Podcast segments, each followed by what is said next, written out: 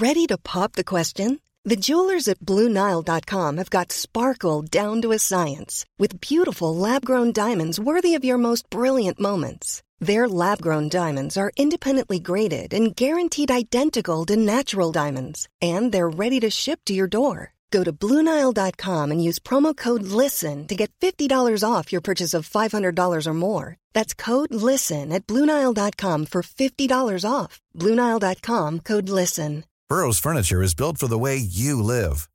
From ensuring easy assembly and disassembly to honoring highly requested new colors for their award winning seating, they always have their customers in mind. Their modular seating is made out of durable materials to last and grow with you. And with Burrow, you always get fast, free shipping. Get up to 60% off during Burrow's Memorial Day sale at burrow.com slash ACAST. That's burrow.com slash ACAST. burrow.com slash ACAST. Since 2013, Bombas has donated over 100 million socks, underwear, and T-shirts to those facing homelessness. If we counted those on air, this ad would last over 1,157 days. But if we counted the time it takes to make a donation possible, it would take just a few clicks. Because every time you make a purchase, Bombas donates an item to someone who needs it. Go to bombas.com slash ACAST and use code ACAST for 20% off your first purchase. That's bombas.com slash ACAST, code ACAST. Lettura della Bibbia. Ciclo di conferenze su Il Libro della Sapienza, tenute al Centro Culturale San Fedele di Milano nel mese di novembre-dicembre 1986 da Don Gianfranco Ravasi, docente di Sacra Scrittura alla Facoltà Teologica dell'Italia Settentrionale. Prima conversazione. Sabato 22 novembre. Ad Alessandria d'Egitto. Un sapiente ebreo e la cultura greca. L'umanesimo religioso della sapienza. Anche questa sera iniziamo questa nostra lettura di un nuovo libro biblico con una tradizione, un aspetto ormai quasi comune del nostro ciclo, la possibilità cioè di mettere una specie di sigla pittorica all'inizio del nostro incontro. Questa volta abbiamo scelto un libro che è prevalentemente, potremmo dire così, di filosofia poetica o di poesia filosofica, per cui la rappresentazione necessariamente diventa complessa, diventa faticosa. Tuttavia il pittore Timoncini, che come al solito ci accompagna in questo viaggio biblico con le sue immagini, ha scelto una serie di simboli. Ecco, questi simboli ora ce li decifrerà lui stesso. E a questo proposito io vorrei dire, vorrei premettere una curiosità. È una cosa che io debbo dire e che vorrei anche che resti registrata. Io ho ricevuto parecchie lettere che riguardano degli articoli apparsi sul Corriere della Sera firmati Gianfranco Ravasi. Sono articoli alcuni, sono delle lettere alcune elogiative, altre critiche. È mio dovere dire che non sono io quel Gianfranco Ravasi che firma quelle critiche di storia dell'arte, di mostre milanesi d'arte, proprio per dare a Gianfranco Ravasi quel che è di Gianfranco Ravasi e a Don Gianfranco Ravasi quello che è di Don Gianfranco Ravasi.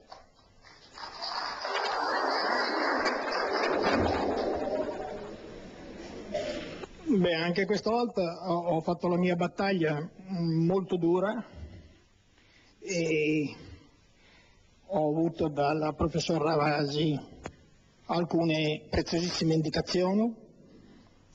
Mi sono letto tutti i capitoli della Sapienza, letto e riletto, questo libro diventava grande, sempre più grande, e io piccolo, sempre più piccolo per cui a un certo punto così ho inventato questa immagine dopo aver a lungo meditato e dopo aver fatto alcuni appunti che mi serviranno per illustrare brevemente questa mia fatica, questa mia, questo mio dipinto. Intanto il libro della Sapienza mi è apparso come una sintesi grandiosa, semplice e grandiosa di tutto il cosmo. E questa sintesi, questa sintesi mi, ha, mi ha portato a pensare quasi a un resoconto del creato al creatore, entro i termini assoluti della luce e dell'ombra. Ecco, in questi termini luce e ombra ho potuto pensare così allo splendore e al grigiore delle due sostanze. Il grigiore del corruttibile e qui ho fatto un magma di materia tormentata, corruttibile e drammatica. E lo splendore, lo splendore l'ho tradotto in una forma prismatica, azzurro prismatico che eh, così eh, rappresenta quasi il diadema citato nel libro della Sapienza. Comunque sia, per sintetizzare mia, questa mia ricerca, devo dire che ho inteso praticamente tutto il libro della Sapienza come una splendida descrizione di uno splendido paesaggio un paesaggio così, inteso nel suo insieme, compreso nell'infinito cerchio di un orizzonte che unisce la splendida immobilità del lume eterno al greve tumulto della materia creata. Così, leggendo queste piccole meditazioni che mi sono fatte durante il lavoro, io penso di avere commentato nel migliore dei modi, cioè nel modo mio, questo mio lavoro. Grazie.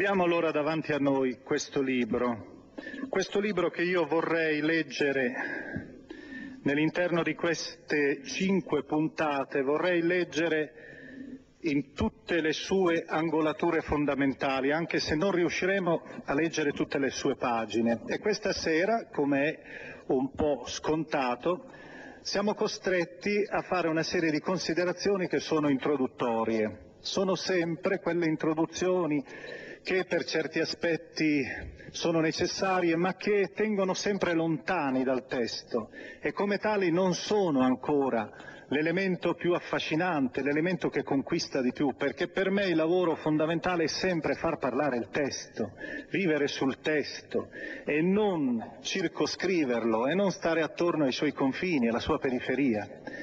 Ecco, questa sera vorrei distribuire la nostra ricerca di periferia in due grandi aree. La prima è la più esterna possibile. L'ho fatto già in un'altra occasione e io vorrei in altri incontri continuare il discorso più generale sull'esegesi, cioè sulla scienza specifica che penetra nell'interno del testo biblico, come anche più genericamente nell'interno di ogni testo.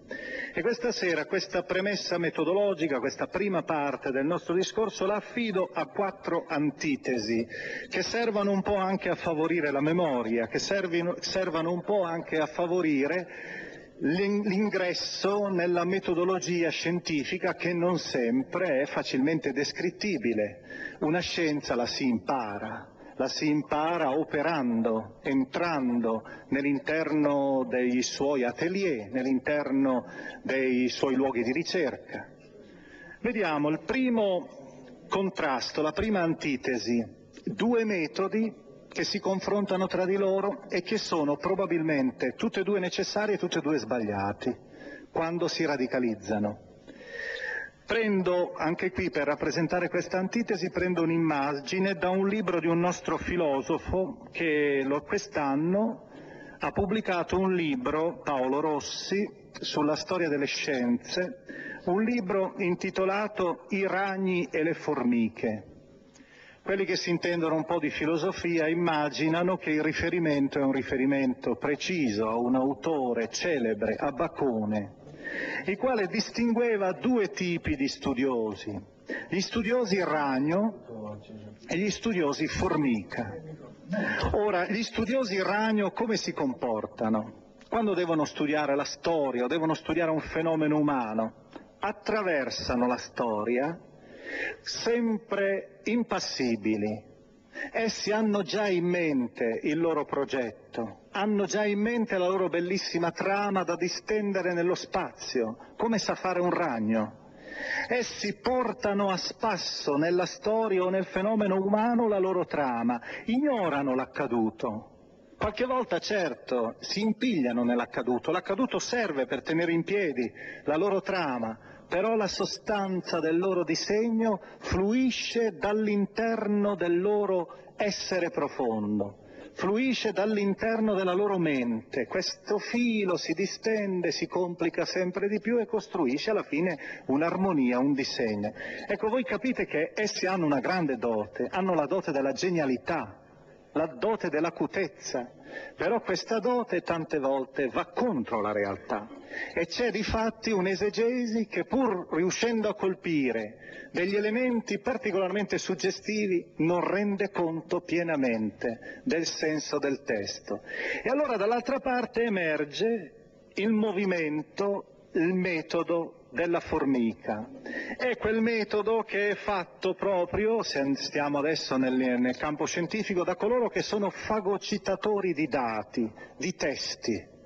Riescono ad elaborare un'infinità di documenti, di dati, di dati minimi, di segmenti microscopici, e continuano, pensiamo un po' al lavoro dei vecchi filologi, filologi soprattutto tedeschi, che erano capaci di fare anche soltanto un'introduzione in sei volumi ad una radice semitica, consumando quasi tutta la loro vita attorno a quel minimo particolare. Ebbene, queste persone sono infaticabili, questi studiosi sono, meritano stima per il loro rigore, però il più delle volte non riescono mai ad alzarsi un gradino più in alto e a guardare la meraviglia del mondo che c'è fuori a guardare lo splendore di quel testo, loro resteranno sempre chiusi nella loro piccola camera, sempre attivi e pazienti come formiche. E allora Paolo Rossi diceva è necessario che più spesso lo studioso diventi ape, cioè che sia capace di coniugare un po' questi due processi. E io penso che questo vale anche per lo studioso della Bibbia per il lettore anche della Bibbia. Non può tranquillamente fermarsi alla sua visione, a questa visione pur nobile, vederla rispecchiata nell'interno del testo, ma non deve neppure imprigionarsi nell'interno di questi elementi microscopici, di questi piccolissimi cristalli. Deve riuscire ad elaborare un disegno, un disegno fatto con tante celle, come è appunto l'alveare, però questo disegno deve avere un suo miele, un suo collante di insieme che tutto raccordi in armonia, che diventi città e non ammasso di case.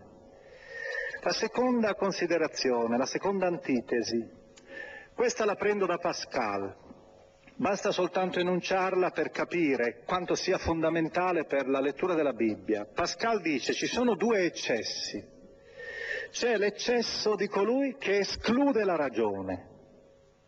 E quante volte nella lettura della Bibbia noi siamo di fronte a queste letture misticoidi, le quali dimenticano che il testo in sé ha una sua precisa incarnazione, ha una sua manifestazione in parole, ha una sua manifestazione in eventi, in storia. E dall'altra parte l'altro eccesso è accettare solo la ragione e con questa piccola gabbia o con questo piccolo proiettore obiettivo leggere tutta la realtà tutto ciò che non entra nell'interno dello schema della ragione considerarlo come primitivo, insignificante, barbaro o più genericamente come si usa dire, violando un termine invece molto serio e molto importante, mitico. Quindi l'importanza anche qui dell'essere capaci di criticare il testo scientificamente, razionalmente, però anche sapere che questi testi sono poesia, se proprio non siete credenti e non volete anche riconoscere che in essi c'è il soffio dello spirito. Terza antitesi. È un'antitesi questa che tocca un po' più da vicino me il lavoro che sto facendo, soprattutto qui in questa, in questa sala. L'antitesi tra scienza e divulgazione. Noi sappiamo bene che divulgare è sempre un po' approssimare. E io so di prestare il fianco anche tante volte a parecchie obiezioni, perché evidentemente la complessità delle sfaccettature viene un po' da me circolarizzata, semplificata. Però d'altra parte dobbiamo superare questa antitesi. Da un lato c'è la scienza, questa scienza frigida e sprezzante, sprezzante degli altri che stanno fuori, questa scienza che vive solo nell'interno delle sue torri d'avorio, che ha quell'atteggiamento che io chiamerei quello della superiorità gnostica, la gnosi, questa salvezza solo attraverso l'intelligenza e la mente, sta sopra questo sapiente vede la marea bassa della gente che non conosce la legge, come si, diceva, come si dice nel Vangelo. Quindi c'è questo atteggiamento pericoloso, ma c'è d'altra parte anche l'altro eccesso, che è l'eccesso opposto, di cui purtroppo io tante volte vedo siamo inondati, in maniera particolare per quanto riguarda la scienza biblica. Siamo inondati infatti da pseudo divulgatori che banalizzano tutto. Proprio perché non abbiamo tempo questa sera, né l'avremo mai, ma a me piacerebbe proprio leggervi in parallelo delle frasi di qualche studioso, frasi assolutamente incomprensibili se non nell'interno del gergo degli eletti. E dall'altra parte certe frasi che veramente ci, di, di libri divulgativi che veramente ci dovrebbero costringere farci abbandonare a sghignazzamenti inverecondi, proprio per la stupidità con cui certi elementi seri, magari con tutta la buona fede, vengono alla fine banalizzati. E allora vedete questo lavoro difficile, questo lavoro dell'equilibrio, far sì che ci sia una scienza solida ma che non sia glaciale, sia cristallina e non di cristallo. E a questo proposito a me viene spesso in mente un libro, quando parlo di questa cosa mi viene in mente un testo che ho avuto il piacere, di, la curiosità di leggere qua e là perché non riesco a seguirlo completamente non essendo la mia competenza. Il libro è un libro indiano intitolato Lili Lavati, che in, in sanscrito significa la bella. L'autore è un, uno scrittore del XII secolo, Bhaskara il quale ha scritto un trattato di matematica. La bella, allora, di cui si parla è la bella scienza questa scienza così pura, questa scienza così incontaminata, i cui passaggi sono sempre armonia, alla fine sono anche musica, sono, diventano spesso musica. La matematica può avere anche questa risonanza. E dall'altra parte però, questo La Bella è anche la protagonista del libro, la bella ragazza, la quale si consola per le sue pene d'amore escogitando dei bei teoremi matematici, degli esercizi matematici che abbiano un, su, un loro fascino, un loro splendore. Per cui vedete contemporaneamente c'è il rigore, la bella scienza, ma dall'altra parte anche una funzione pratica, umana, per cui il libro in molti punti può essere letto anche da un profano come me nelle scienze matematiche. E la quarta, quarta e ultima antitesi questa è un'antitesi che penso emerga spesso anche da voi. Emerga e non avete il coraggio di dirmelo, ma forse in privato lo dite. Ed è questo. Enunciamo prima l'antitesi. La vera scienza è ascolto-domanda.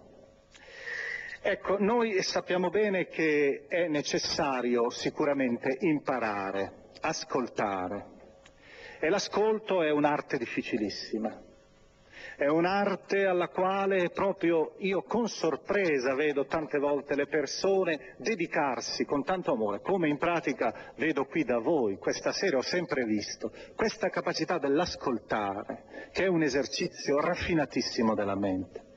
Però dall'altra parte è necessario anche domandare, ci sono molte cose che emergono e che vengono, che vengono, a galla e che non sono considerate, anche perché necessariamente l'operazione che io faccio, dicevo, è un'operazione di semplificazione. Ecco, allora anche qui dobbiamo evitare però i due eccessi. Ferma l'esigenza dell'ascolto e della domanda. Da un lato io ripeto a me stesso, e non sono capace certo di metterlo in pratica come è scontato, Ripeto quelle parole che Elias Canetti, questo scrittore mitteleuropeo così interessante, così provocatore anche, nella sua opera La coscienza delle parole, ha scritto a proposito dell'oratore, del maestro e dello scrittore, che sono un po', un po' una categoria a cui bene o male appartengo anch'io. Ed egli dice, l'oratore, il maestro e lo scrittore è colui che è capace di far posto agli altri dentro di sé. Cioè che non risponde solo alle sue domande, ma che le intuisce le fa emergere. E dall'altra parte dico a voi, come critica per, le, per quelli che vorrebbero forse domandare, ripeto una frase, non mia, per cui mi metto a riparo, una frase che è bene considerare prima di cominciare a fare una domanda, di qualsiasi genere. La frase è di Oscar Wilde, notissima. Chiunque è capace di dare risposte, ma per fare domande ci vuole un genio. E quindi prima di fare una domanda bisogna aspettare. Bene, ho finito questa mia prima parte, la parte delle quattro antitesi i ragni e le formiche, escludere la ragione, accettare solo la ragione, la scienza e la divulgazione e l'ascolto e la domanda. E ora entriamo in questo libro, facciamo l'esegesi essenziale di questo libro. Il libro porta un titolo nella sua edizione ufficiale, l'edizione greca, è scritto in greco, Sofia Salomonos, la sapienza di Salomone e vedremo come questo titolo sia giustificato, non in senso stretto ma in senso lato. Noi per poterlo trovare nell'interno delle nostre Bibbie, come sapete, dobbiamo andare a cercare una Bibbia cattolica. Adesso è vero, anche i protestanti inseriscono questo libro magari in una posizione appendice, ma lo inseriscono anch'essi nella edizione della Bibbia. Perché dobbiamo cercarlo solo in una edizione della Bibbia cattolica? Perché nel 1546 il Tridentino, il Concilio di Trento, quando ha deciso in maniera ufficiale per la Chiesa cattolica il canone dei libri ispirati, si è rivolto al canone greco, cioè a quel canone della versione dei 70, nel quale erano contemplati anche sette volumi che probabilmente non sono stati scritti tutti almeno, alcuni sono stati scritti, non erano stati scritti in ebraico, erano giunti a noi in greco. Questi sette libri sono Tobia, Giuditta, il primo dei Maccabei, il secondo dei Maccabei, la Sapienza, il Siracide e il libro di Baruch. Noi sappiamo ad esempio che il Siracide di per sé è stato scritto originariamente in ebraico, si sono trovati dei frammenti persino dell'originale ebraico. Questi sette libri, che comprendono quindi anche la Sapienza, sono stati chiamati dai cattolici proprio perché non esistono nel canone ebraico i deuterocanonici. Questo nome è stato coniato da un teologo rinascimentale, Sisto Senese. Per cui noi abbiamo di fronte dei libri che sono nel canone greco ma non nel canone ebraico perché non scritti in ebraico, però considerati anche dai protestanti che hanno adottato la riforma, ha adottato il canone ebraico, sono considerati come libri particolarmente venerati. Anche Lutero li stimava moltissimo e li considerava come delle grandi testimonianze dello spirito, anche se non li, è, li aveva fatti entrare nel canone che per la riforma era semplicemente il canone ebraico per l'Antico Testamento. Quindi risolta allora questa questione, questione marginale, ora noi vediamo, questo libro è stato, è entrato nella storia della cristianità con una sua fama, ma anche con una sua riserva.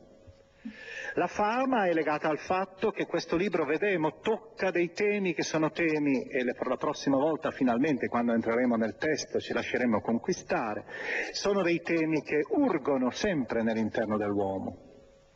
Alcuni temi drammatici, soprattutto quello che noi metteremo in apertura, che ci accompagnerà bene o male per due conferenze almeno, il tema della morte e dell'oltrevita, il senso dell'esistere, Quindi era un libro caro. Noi sappiamo che per esempio Ambrogio e Agostino l'hanno commentato questo libro, purtroppo i loro commenti si sono sciolti al sole come neve, non li conosciamo. Pensate che il primo commento che noi possediamo al libro della Sapienza è soltanto del IX secolo d.C. ed è opera dell'arcivescovo di Magonza, Rabano Mauro.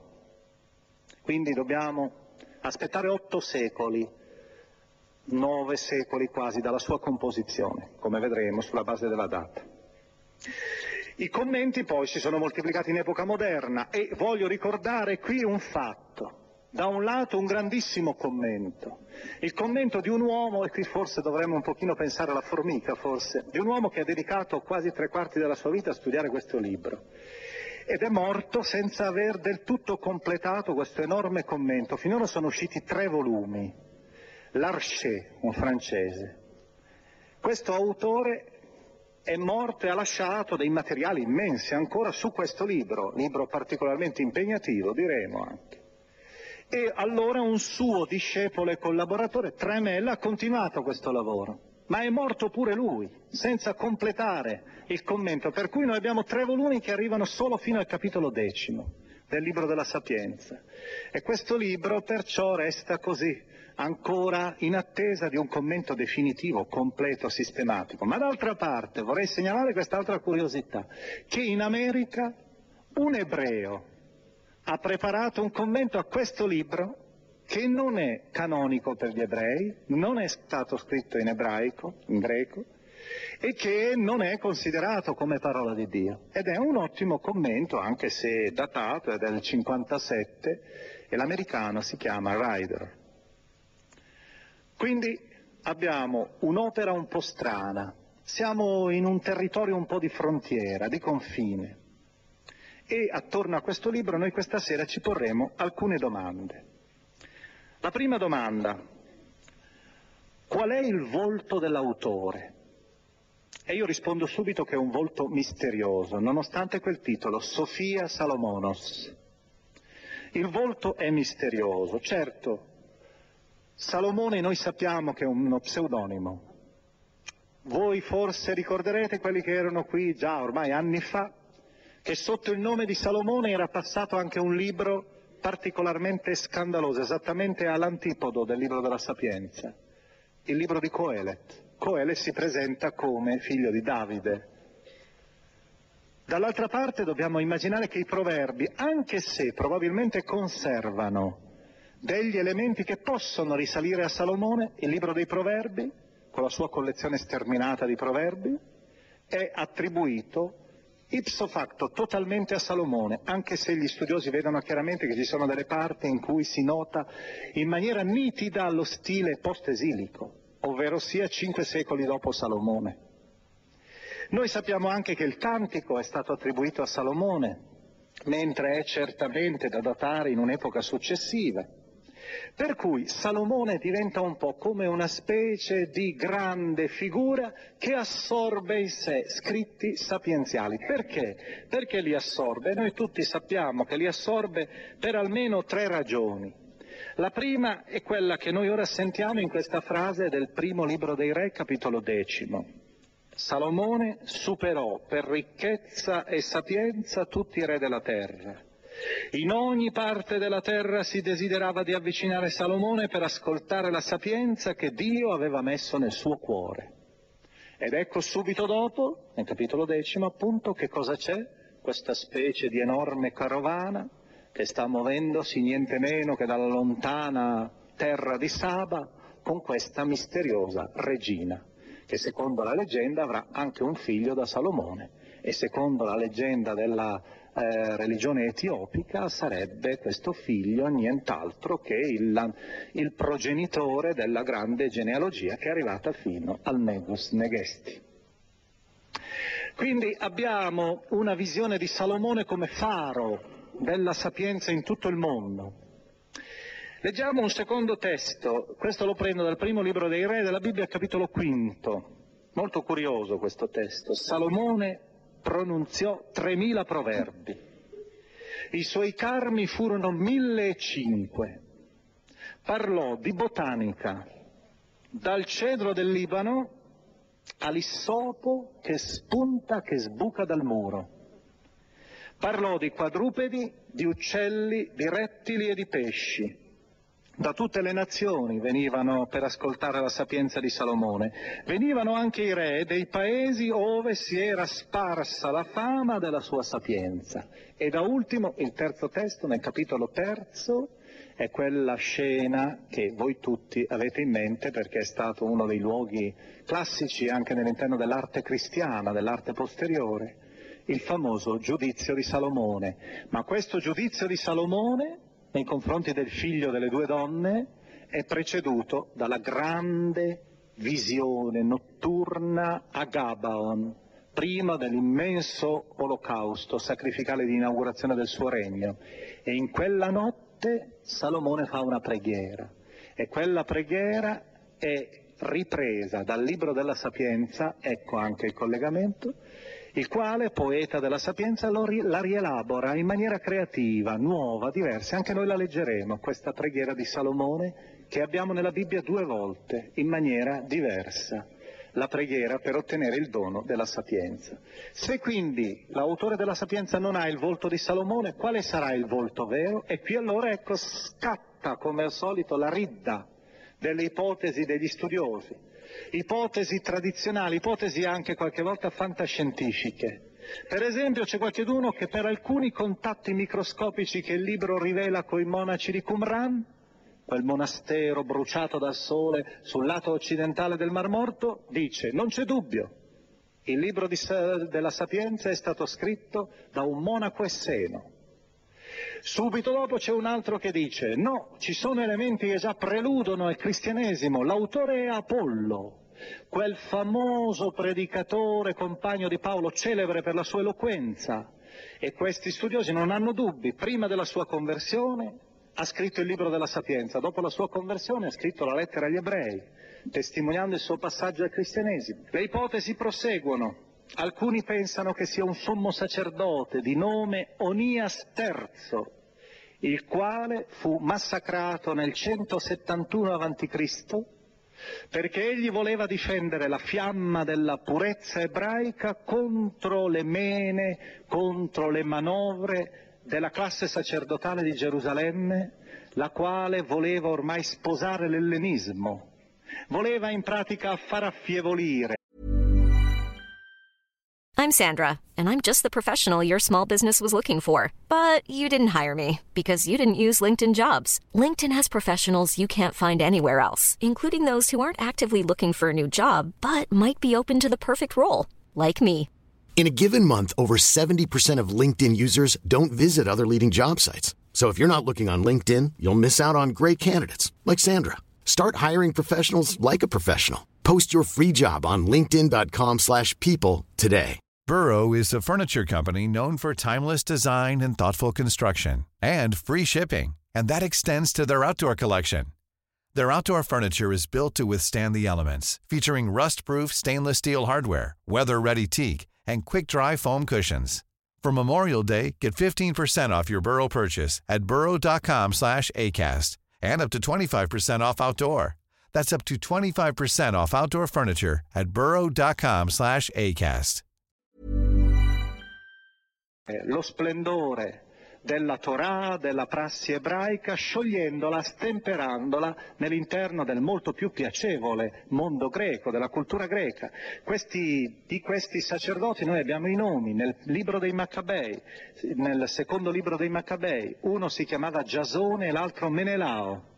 Guardate i nomi, erano degli ebrei di, di, Gerusalemme, si erano presi questi bei nomi biblici, Giasone e Menelao proprio per indicare il passaggio. E questo Onias III si lancia a difendere il giudaismo e secondo alcuni sarebbe l'autore di questo testo, ma i suoi nemici lo inseguiranno fino a Daphne vicino ad Antiochia e lo uccideranno, come si racconta nel secondo libro dei Maccabei, capitolo quarto.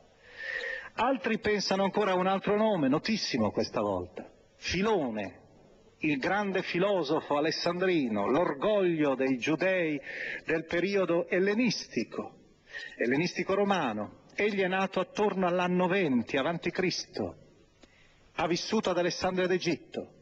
E la sua produzione, di cui esistono ormai anche delle traduzioni italiane non complete, la sua produzione è veramente una foresta, con una vegetazione così lussureggiante che possono soltanto permettersi di percorrerla alcuni specialisti davvero. Ha scritto un'infinità di opere. Alcune sono di uno splendore anche unico, Ecco, se noi dobbiamo fare il confronto tra queste opere e l'opera che noi abbiamo, vediamo che c'è però in maniera evidente c'è una distanza. Quest'opera è un'opera acerba. Il libro della Sapienza è ancora un testo abbastanza giovane. Quelli, i libri di Filone, sono espressione di una teologia matura, di una filosofia ormai estremamente elaborata.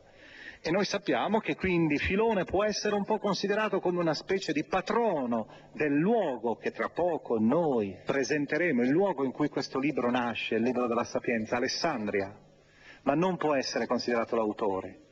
E d'altra parte Filone è per eccellenza il simbolo degli ebrei, giudaiz- degli ebrei grecizzanti, e voi forse, qualcuno di voi, se avrà letto qualcosa attorno a questo filosofo, ricorderà anche la sua appassionata difesa del giudaismo davanti ad un pazzo. Siamo nell'anno 39-40, l'opera è Legatio ad Gaium e questo Gaius è niente meno che Caligola. Ed egli vede questo filone, quest'uomo ormai già anziano, doveva essere attorno ai 60 anni, 60-70 anni, il quale va a Roma e va a Roma a tutelare l'ebraismo perché cominciano i, primi pogrom, le prime stragi degli ebrei ad Alessandria. Va a Roma, l'imperatore non c'è, deve andare a Baia. Scende a Baia e quando Caligola vede questo senato di anziani che sono arrivati con questo testo nobilissimo che a noi è giunto, e cominciano a leggere questa petizione con tutta la carica, con tutta la passione possibile, questo folle si mette a correre, essendo ancora giovane, a correre per i viali del parco imperiale. E questi poverini devono inseguirlo per cercare di leggere questo testo in una specie di avventura che è un'avventura che probabilmente ha segnato per Filone il declino quando egli vede, dopo aver amato per tutta la sua vita la ragione, vedere che ai vertici del mondo c'è l'irrazionalità più pura, più totale. E difatti sembra che da quella legazza ad Gaium il pensiero di Filone si attenui e piano piano si spenga. Ancora altri nomi, il traduttore del Siracide, il libro dell'Ecclesiastico. Andate a vedere se avrete tempo qualche volta questo libro che non spero, non penso di riuscire a presentarvi mai, forse, perché è un libro sterminato a 51 capitoli, in cui si dice veramente di tutto, si considera un po' tutto l'orizzonte del giudaismo. Ecco, se voi vedete, andate in apertura e voi trovate un prologo, è il nipote del traduttore che descrive le difficoltà della sua traduzione dall'ebraico in greco. E qualcheduno ha pensato che questo autore, che ha tradotto nel 132 a.C. il libro del Siracide, abbia poi scritto un libro improprio, il libro della Sapienza. Ma io vorrei concludere dicendo che tutti questi nomi non hanno mai un appoggio reale. L'unica cosa di cui siamo certi, per cui il volto di quest'uomo lo possiamo in qualche modo delineare, è il volto di un giudeo alessandrino. È un ebreo che vive però nel mondo greco, in quel mondo particolarmente greco che era Alessandria d'Egitto, di una nobiltà e di una potenza ormai espressiva, culturale, che noi vedremo affiorare, echeggiata nell'interno di questo libro. E allora noi, anche se non conosciamo il volto, sappiamo già che c'è un uomo nell'interno di questo libro il quale è come se fosse di fronte. È come se avesse un orecchio proteso ad ascoltare il mondo dei suoi padri, la cultura ebraica, noi la sentiremo affiorare questa cultura, ma dall'altra parte ha un orecchio tesissimo ai fermenti del mondo molto diversi in cui egli è immerso. Se poi vogliamo forse sapere qualcosa di più, forse, lo lascio così, come un'ipotesi, potremmo personale, qualche dettaglio personale di questo autore e come ipotesi personale, vorrei soltanto segnalarvi un'insistenza che quest'uomo lascia, l'insistenza che quest'uomo lascia sul fatto della perdita di un figlio in giovane età. È strano. Per eh, due volte in maniera molto ricca lui tratta questo caso. Io vorrei leggervi prima di tutto nel capitolo quattordicesimo, versetto 15, questa indicazione. Un padre consumato da un lutto prematuro ordinò un'immagine di quel suo figlio così presto rapito e purtroppo, dopo dice, pagano, onorò come Dio chi poco prima era solo un defunto. Sta polemizzando contro, eh, contro l'idolatria funeraria. Però sentite, eh, un padre consumato da un lutto prematuro. Ma poi andiamo a vedere nel capitolo quarto, versetti, nei versetti 7 seguenti, 7-14. E noi sentiamo, il giusto, anche se muore prematuramente, troverà riposo Vecchiaia veneranda non è la longevità, né si calcola dal numero degli anni, ma la canizia tra gli uomini sta nella sapienza, vera longevità è una vita senza macchia. Divenuto caro a Dio, fu amato da Lui, e poiché viveva tra peccatori fu trasferito. È come se fosse una specie di epigrafe funeraria. Fu rapito, perché la malizia non ne mutasse i sentimenti o l'inganno non ne traviasse l'animo, perché il fascino del vizio deturpa anche il bene e il turbine della passione travolge una mente semplice. Giunto in breve alla perfezione, ha compiuto una lunga carriera. La sua anima fu gradita al Signore, perciò il Signore lo tolse in fretta da un ambiente malvagio. Seconda parte. Abbiamo visto un volto, un giudeo, alessandrino, la città. Alessandrino abbiamo detto. È una città velata questa nel libro, non emerge in maniera chiara. Però possiamo pensare veramente che noi ci troviamo di fronte a questa città, a questa città che di solito nelle fotografie è rappresentata da quella famosa colonna alta 30 metri cosiddetta di Pompeo, mentre in realtà è di Diocleziano. Questa città ha un suo fascino ancora oggi. Quelli che ci sono stati lo sanno, perché è una città che oscilla tra il deserto, tra il mondo arabo e il mondo mediterraneo. Per noi, per esempio, è la città che, che, anche ci è stata ricordata attraverso la poesia di Ungaretti, che è nato ad Alessandria d'Egitto. È una città molto europea anche per certi aspetti. Sue, I suoi eh, boulevard sulla, sulla costa hanno qualcosa proprio del Mediterraneo, non dell'orientale, come lo intendiamo noi. Ecco, di questa città diremo comunque qualcosa, ma soprattutto io vorrei puntare l'attenzione ad alcuni fatti. Il tema dell'immortalità è un tema sentito nel mondo greco e nel mondo del Delta. E quello era il più grande centro culturale di allora, Alessandria, che sposava la cultura antica dell'Egitto con la cultura ellenistica che stava nascendo, che si sviluppava. Abbiamo anche una sottile polemica da parte dell'autore con un tipo di idolatria, perché proprio egli si accanisce con una idolatria che considera la peggiore di tutti, la zoolatria. E qui c'è probabilmente il riferimento al fatto che egli vedeva questa simbolica animale diffusa in tutta la cultura egiziana, che era stata un po' assunta anche dalla cultura ellenistica e romana, questa simbolica della divinità sotto i segni animali e quindi per lui diventa il vertice dell'abiezione. Abbiamo anche dei cenni precisi alle persecuzioni che gli ebrei, vedi Filone, che gli ebrei cominciavano già a patire, il capitolo 2, che è la testimonianza di una persecuzione. Ma soprattutto c'è una cosa curiosa, secondo me, che ci fa sponsorizzare quasi Alessandria come la terra del libro della Sapienza, è nel capitolo settimo. Nel capitolo settimo, dal versetto 17, 7 fino al versetto 20 noi abbiamo una lista, una lista di elementi che Salomone conosce.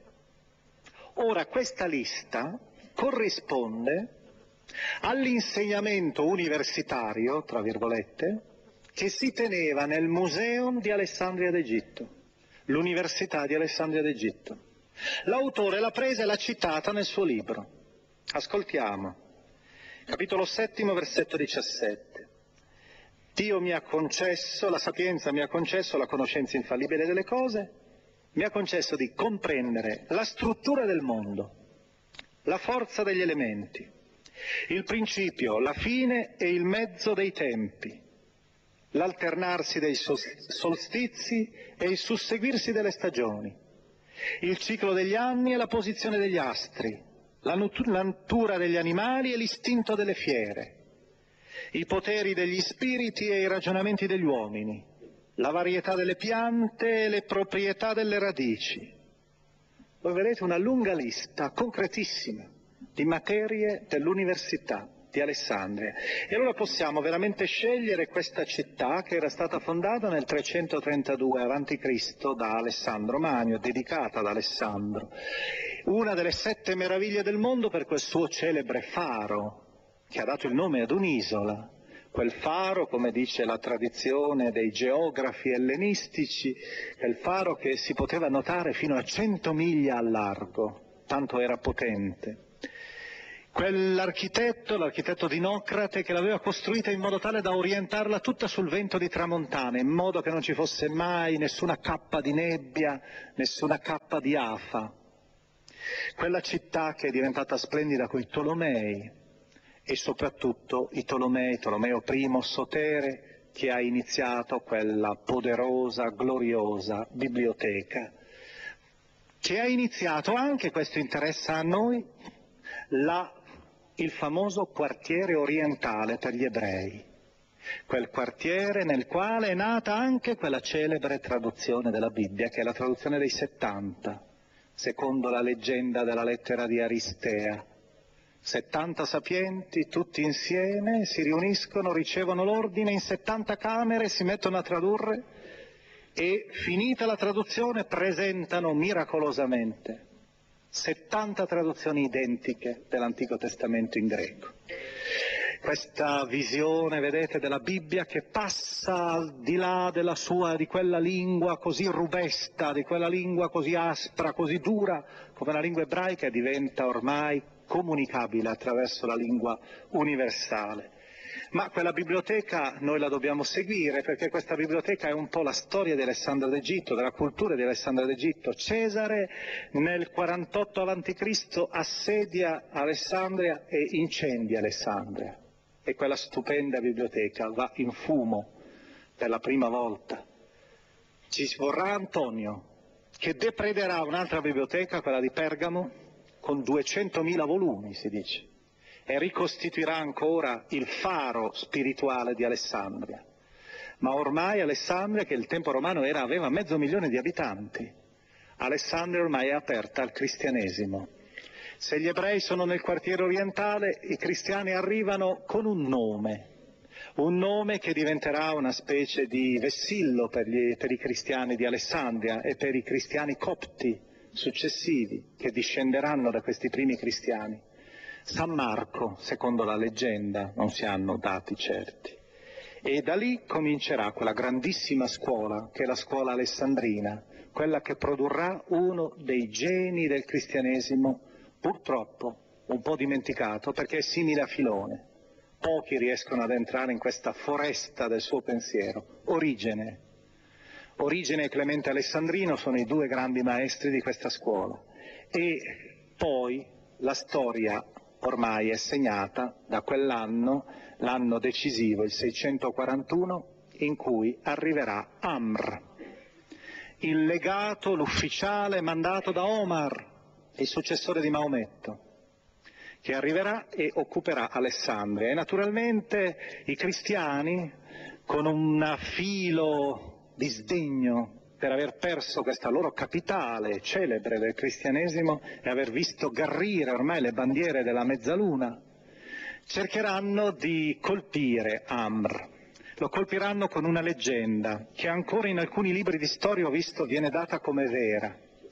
La leggenda è quella dell'incendio che questo bruto musulmano, in realtà non lo era, non era, era un uomo colto, bruto musulmano farà della grande biblioteca. Un dato di questa leggenda.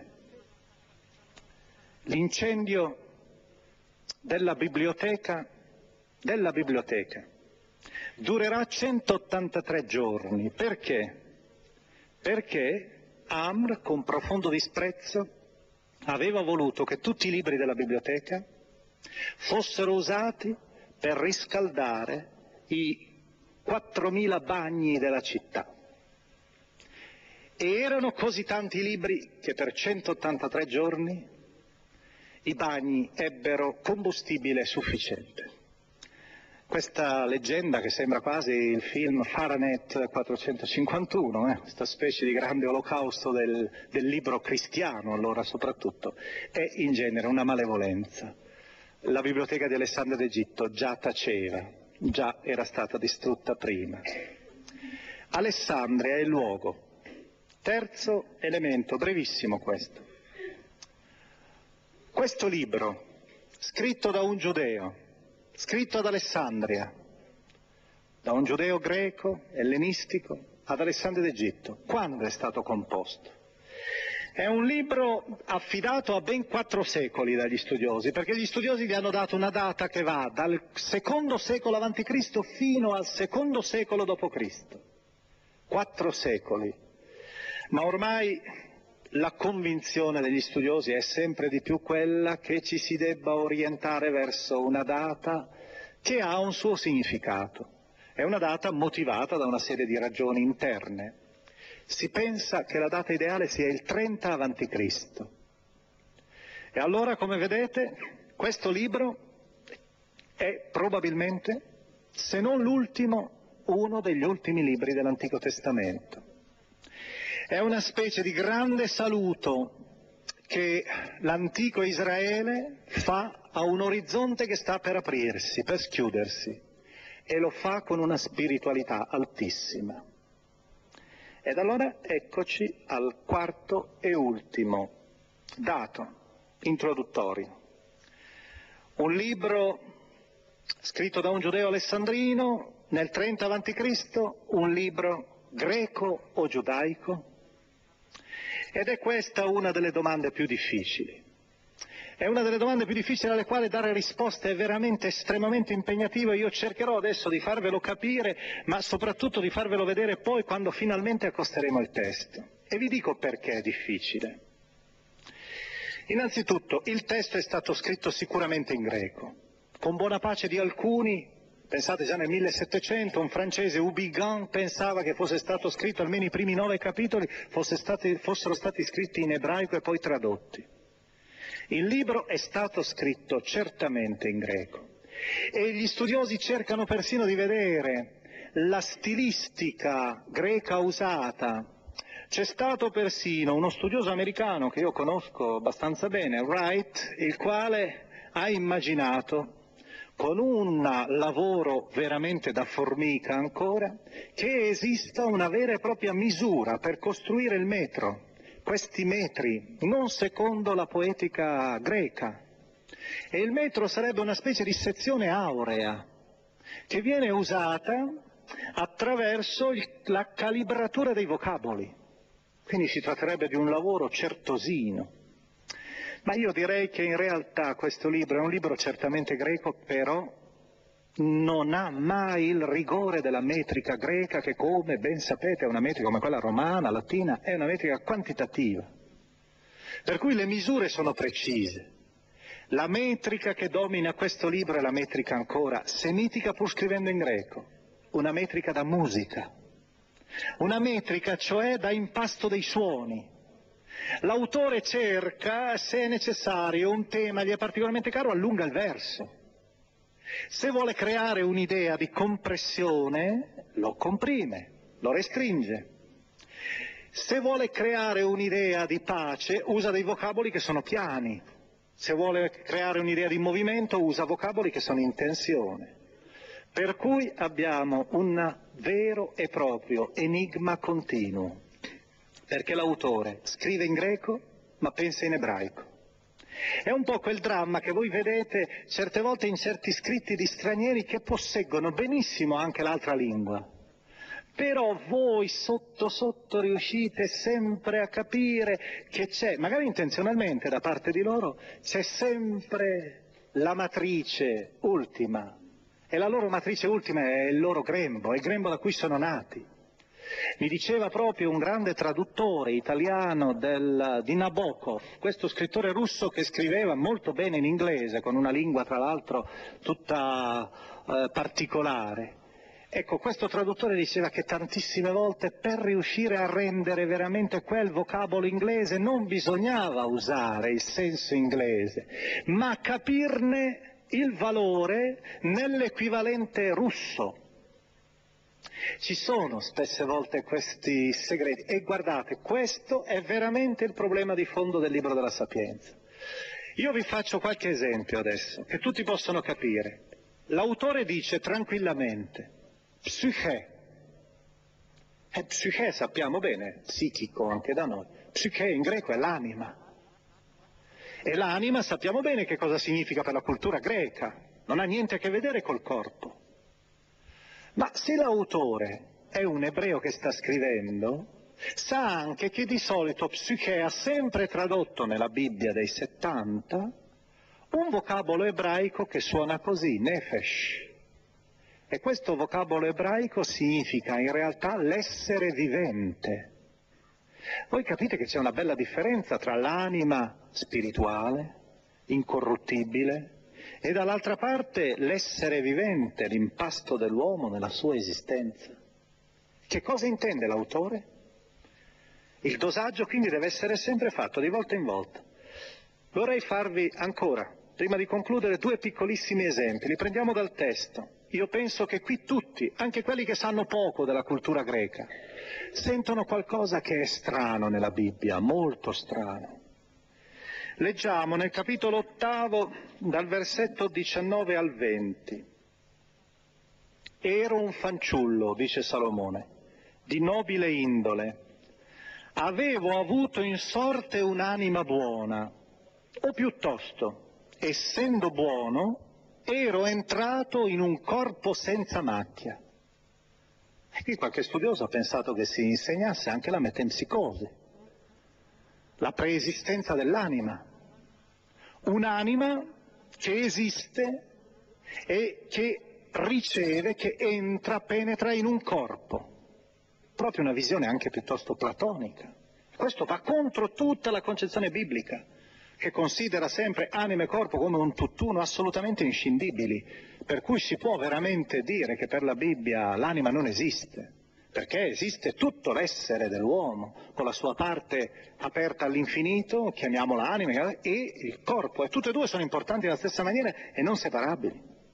Oppure leggiamo quest'altra frase nel capitolo 9, versetti 14-15. I ragionamenti dei mortali sono timidi e incerte le nostre riflessioni, perché un corpo corruttibile appesantisce l'anima e la tenda d'argilla grava la mente dai molti pensieri. Il linguaggio è un linguaggio ormai completamente platonico quasi. È bellissima anche questa immagine, la mente dai molti pensieri, dai pensieri profondi, che ha però sopra di sé una tenda d'argilla e questa tenda d'argilla fa mancare il respiro allo spirito, all'anima. E allora è un greco, ma noi d'altra parte abbiamo un'intera collezione di pagine, dal capitolo decimo al decimo nono, in cui si parla continuamente solo di ebraismo, solo di esodo, solo di eventi della Bibbia e solo nel linguaggio della Bibbia, fino al punto che si immagina una trasformazione di tutto l'essere e non soltanto delle anime. E allora com'è la visione di questo autore? Ecco la fatica. Fino a che punto è greco e fino a che punto è giudeo. Lasciamo questo interrogativo sospeso, questo interrogativo che ci dovrà eh, accompagnare durante la nostra lettura e finiamo. Questa sera abbiamo lavorato fuori e come sempre quando si lavora fuori dalle città, nelle periferie, le periferie sono sempre grigie. Dalla prossima volta entreremo, entreremo in un linguaggio e in un discorso lacerante. Per due volte noi toccheremo prime, i primi cinque capitoli, che sono le pagine più drammatiche del libro, più intense anche del libro, anche se sono le pagine a maggior respiro. E io vorrei concludere però questa sera iniziando, introducendo un metodo che anche nelle prossime volte adotteremo per concludere. L'abbiamo già collaudato un po' quando abbiamo letto il Vangelo di Giovanni. Questa sera lo facciamo in una maniera diversa. Io vorrei finire con una preghiera, ma detta da questo autore. Questa preghiera poi la riprenderò e la vorrò accostare a un testo di Voltaire, la preghiera per la tolleranza. Io voglio citare questa preghiera e nelle prossime volte faremo delle altre preghiere in un'altra maniera, sceglieremo quasi, faremo un piccolo mini corso musicale, scegliendo quattro testi di epoche diverse musicali, di quattro autori, quindi completamente diversi anche per stile, che affrontano quel tema che è il tema pur sempre angosciante o esaltante della morte e del poi. E questi artisti, questi musicisti diranno la loro voce, diranno la loro parola che si, si accompagna, si coniuga abbastanza bene con quella di questo autore. Io questa sera invece faccio finire lui con una sua preghiera. Questa preghiera è proprio profondamente greca, diremmo, profondamente aperta, ma anche, io direi, profondamente biblica, nello spirito autentico della Bibbia, di certe pagine della Bibbia, a grande respiro. E io direi che questa preghiera l'abbiamo bisogno in questa epoca, in questi anni, in questi tempi in cui anche noi credenti siamo sempre di più, a me pare, chiusi, siamo sempre di più gretti non siamo capaci di vedere il bene distribuito nel nostro orizzonte, nell'orizzonte del mondo creato da Dio.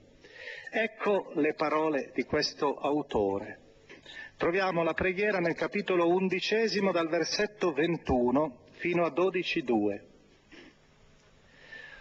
O Signore, prevalere con la forza ti è sempre possibile. Chi potrà opporsi al potere del tuo braccio? Tutto il mondo davanti a te è come polvere sulla bilancia, è come una stilla di rugiada mattutina caduta sulla terra.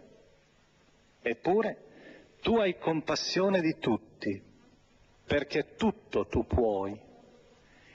E non guardi ai peccati degli uomini se non in vista del pentimento, poiché tu ami tutte le cose esistenti Nulla disprezzi di quanto hai creato. Se avessi odiato qualcosa non l'avresti neppure creata. Come potrebbe sussistere una cosa se tu non vuoi, o conservarsi se tu non l'avessi chiamata all'esistenza? Tu risparmi tutte le cose perché tutte sono tue, Signore, amante della vita, poiché il tuo spirito incorruttibile è in tutte le cose.